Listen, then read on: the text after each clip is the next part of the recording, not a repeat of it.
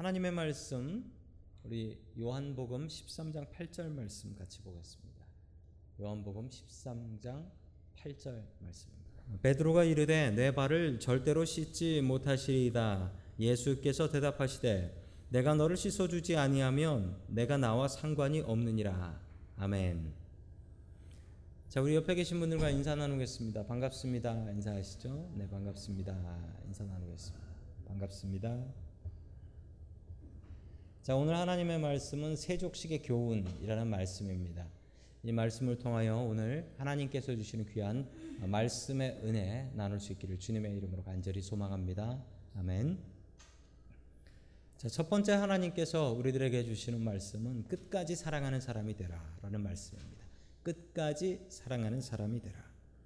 자, 우리 요한복음 13장 1절, 우리 13장 1절 말씀 같이 보겠습니다. 시작.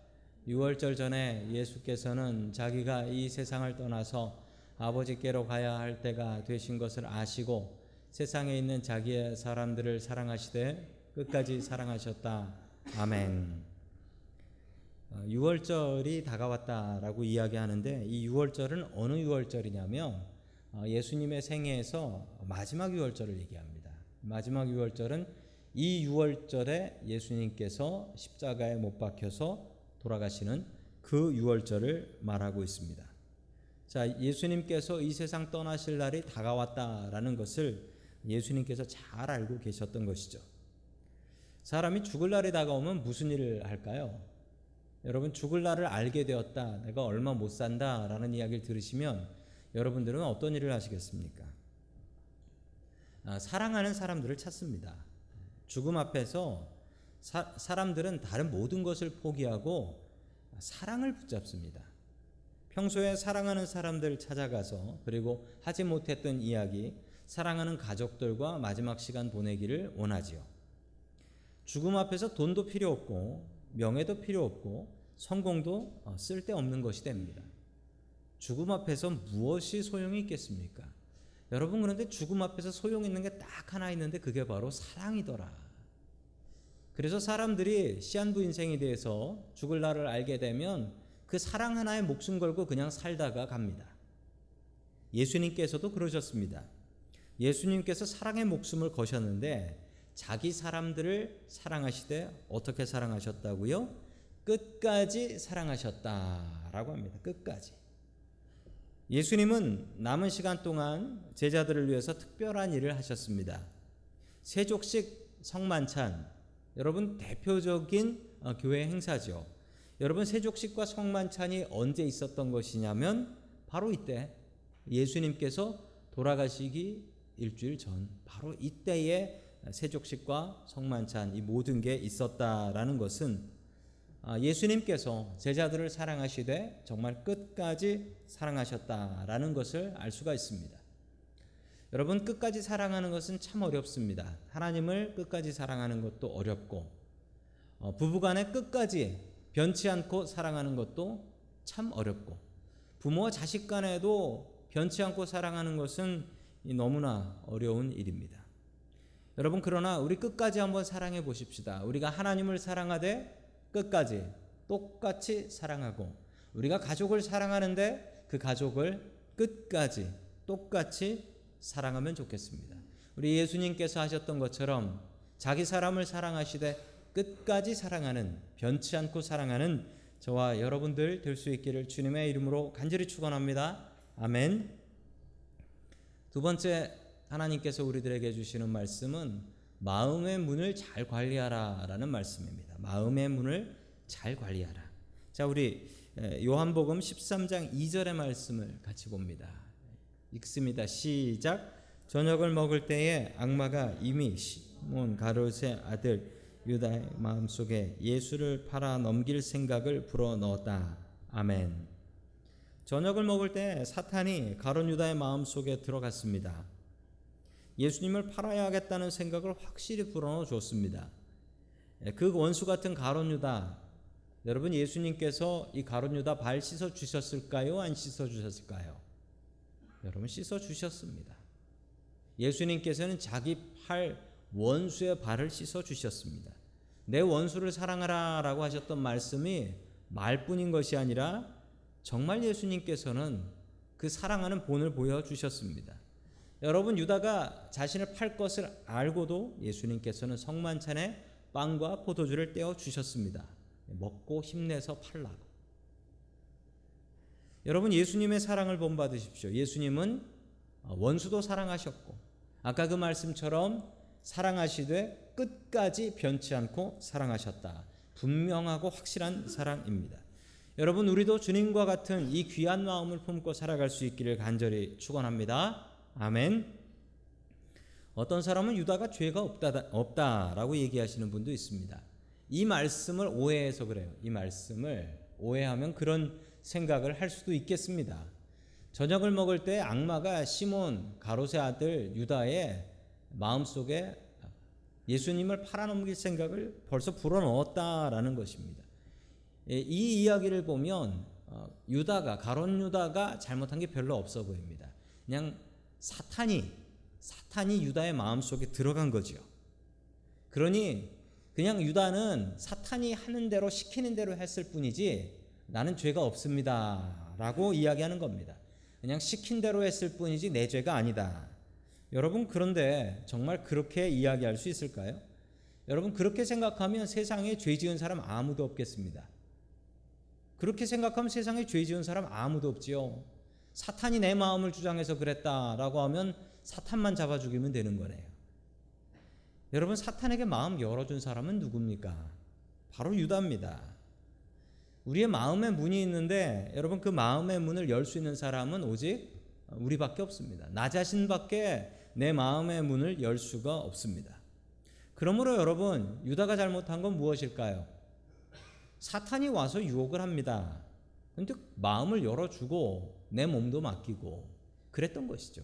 사탄이 원하는 대로. 여러분 안 그렇습니까? 여러분 살아가면서 마음속에 유혹 안 올 때가 있습니까? 사탄은 우리의 마음속에 항상 유혹합니다. 오늘도 교회 오시면서 유혹 받으신 분들 계시지요? 갈까 말까? 갈까 말까? 유혹 받으신 분들 계실 겁니다. 여러분 그 유혹에 마음을 활짝 열어놓고 그래 불타는 금요일을 보내자 라고 하신 분들은 세상으로 가시겠죠. 그러나 아, 교회 나와서 찬양하고 기도하고 예배드려야지 성가 연습해야지 라는 마음 가지고 오신 분들이 지금 이 자리에 오신 거잖아요. 사탄은 언제나 우리의 마음의 문을 두들깁니다. 여러분, 예수님께서도 우리의 마음의 문을 두드리고 계십니다. 누구에게 문 열어주고 누구에게 인생 맡길까? 이거 누가 정하는 거냐고요? 이거 사람이 정하는 겁니다. 사람이 정한 내 책임인 거예요. 그러므로 가론 유다도 사탄이 시켜서 했으니까 내 잘못이 아니요라고 얘기할 수는 없다라는 사실입니다. 여러분 분명한 사실은 유다도 분명한 잘못이 있는데 자기의 마음의 문 관리 잘못한 죄. 여러분 우리의 마음 문 잘 관리해야 됩니다. 우리의 마음 문을 어디다 열겠습니까? 여러분 아무데나 열 수 있지만 그 연 것에 대한 책임은 분명히 스스로 우리가 져야 되는 것입니다.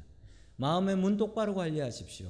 우리 예수님 오셨을 때만 문 열어드리는 저와 여러분들 될 수 있기를 주님의 이름으로 간절히 축원합니다. 아멘. 마지막 세 번째로 하나님 주시는 말씀은 섬기는 사람이 되라라는 말씀입니다. 섬기는 사람이 되라. 여러분들이 잘 아시는 것처럼 예수님께서 제자들의 발을 씻기 시작했습니다.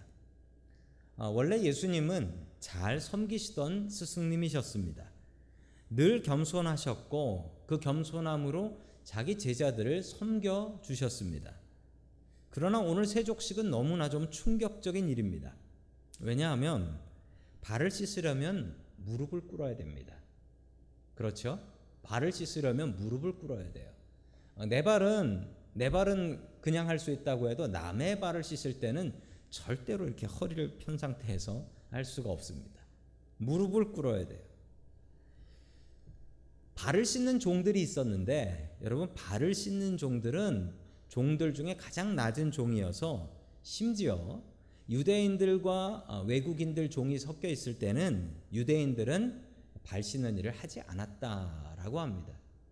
오직 외국인들 종들만 발 씻는 일을 했다라고 하죠. 그래서 세례 요한은 이런 말도 했습니다. 나는 그분의 신들매도 감당 못한다. 나는 그분 신발도 못 들고 다닐 사람이다. 아주 낮은 사람이다. 라는 얘기죠. 신발 그리고 발에 대한 일은 종 중에서 가장 낮은 종이 했던 일이기 때문에 그렇습니다. 자, 예수님께서 발을 씻기 시작하시자 제자들이 어리둥절하여 자신의 발을 내밀긴 했지만 어, 베드로는 완강하게 거부했습니다. 우리 요한복음 13장 8절 말씀 같이 보겠습니다. 시작. 베드로가 다시 예수께 말하였다. 아닙니다. 내 발은 절대로 씻기지 못하십니다. 예수께서 그에게 말씀하셨다. 내가 너를 씻기지 아니하면 너는 나와 상관이 없다. 아멘. 베드로는 예수님의 발닦음 세족을 거부합니다. 어떻게 스승이 이런 일을 하실 수 있습니까? 스승이 아무리 겸손하셔도 유분수지 어떻게 스승이 권위 떨어지게 이런 일까지 하십니까?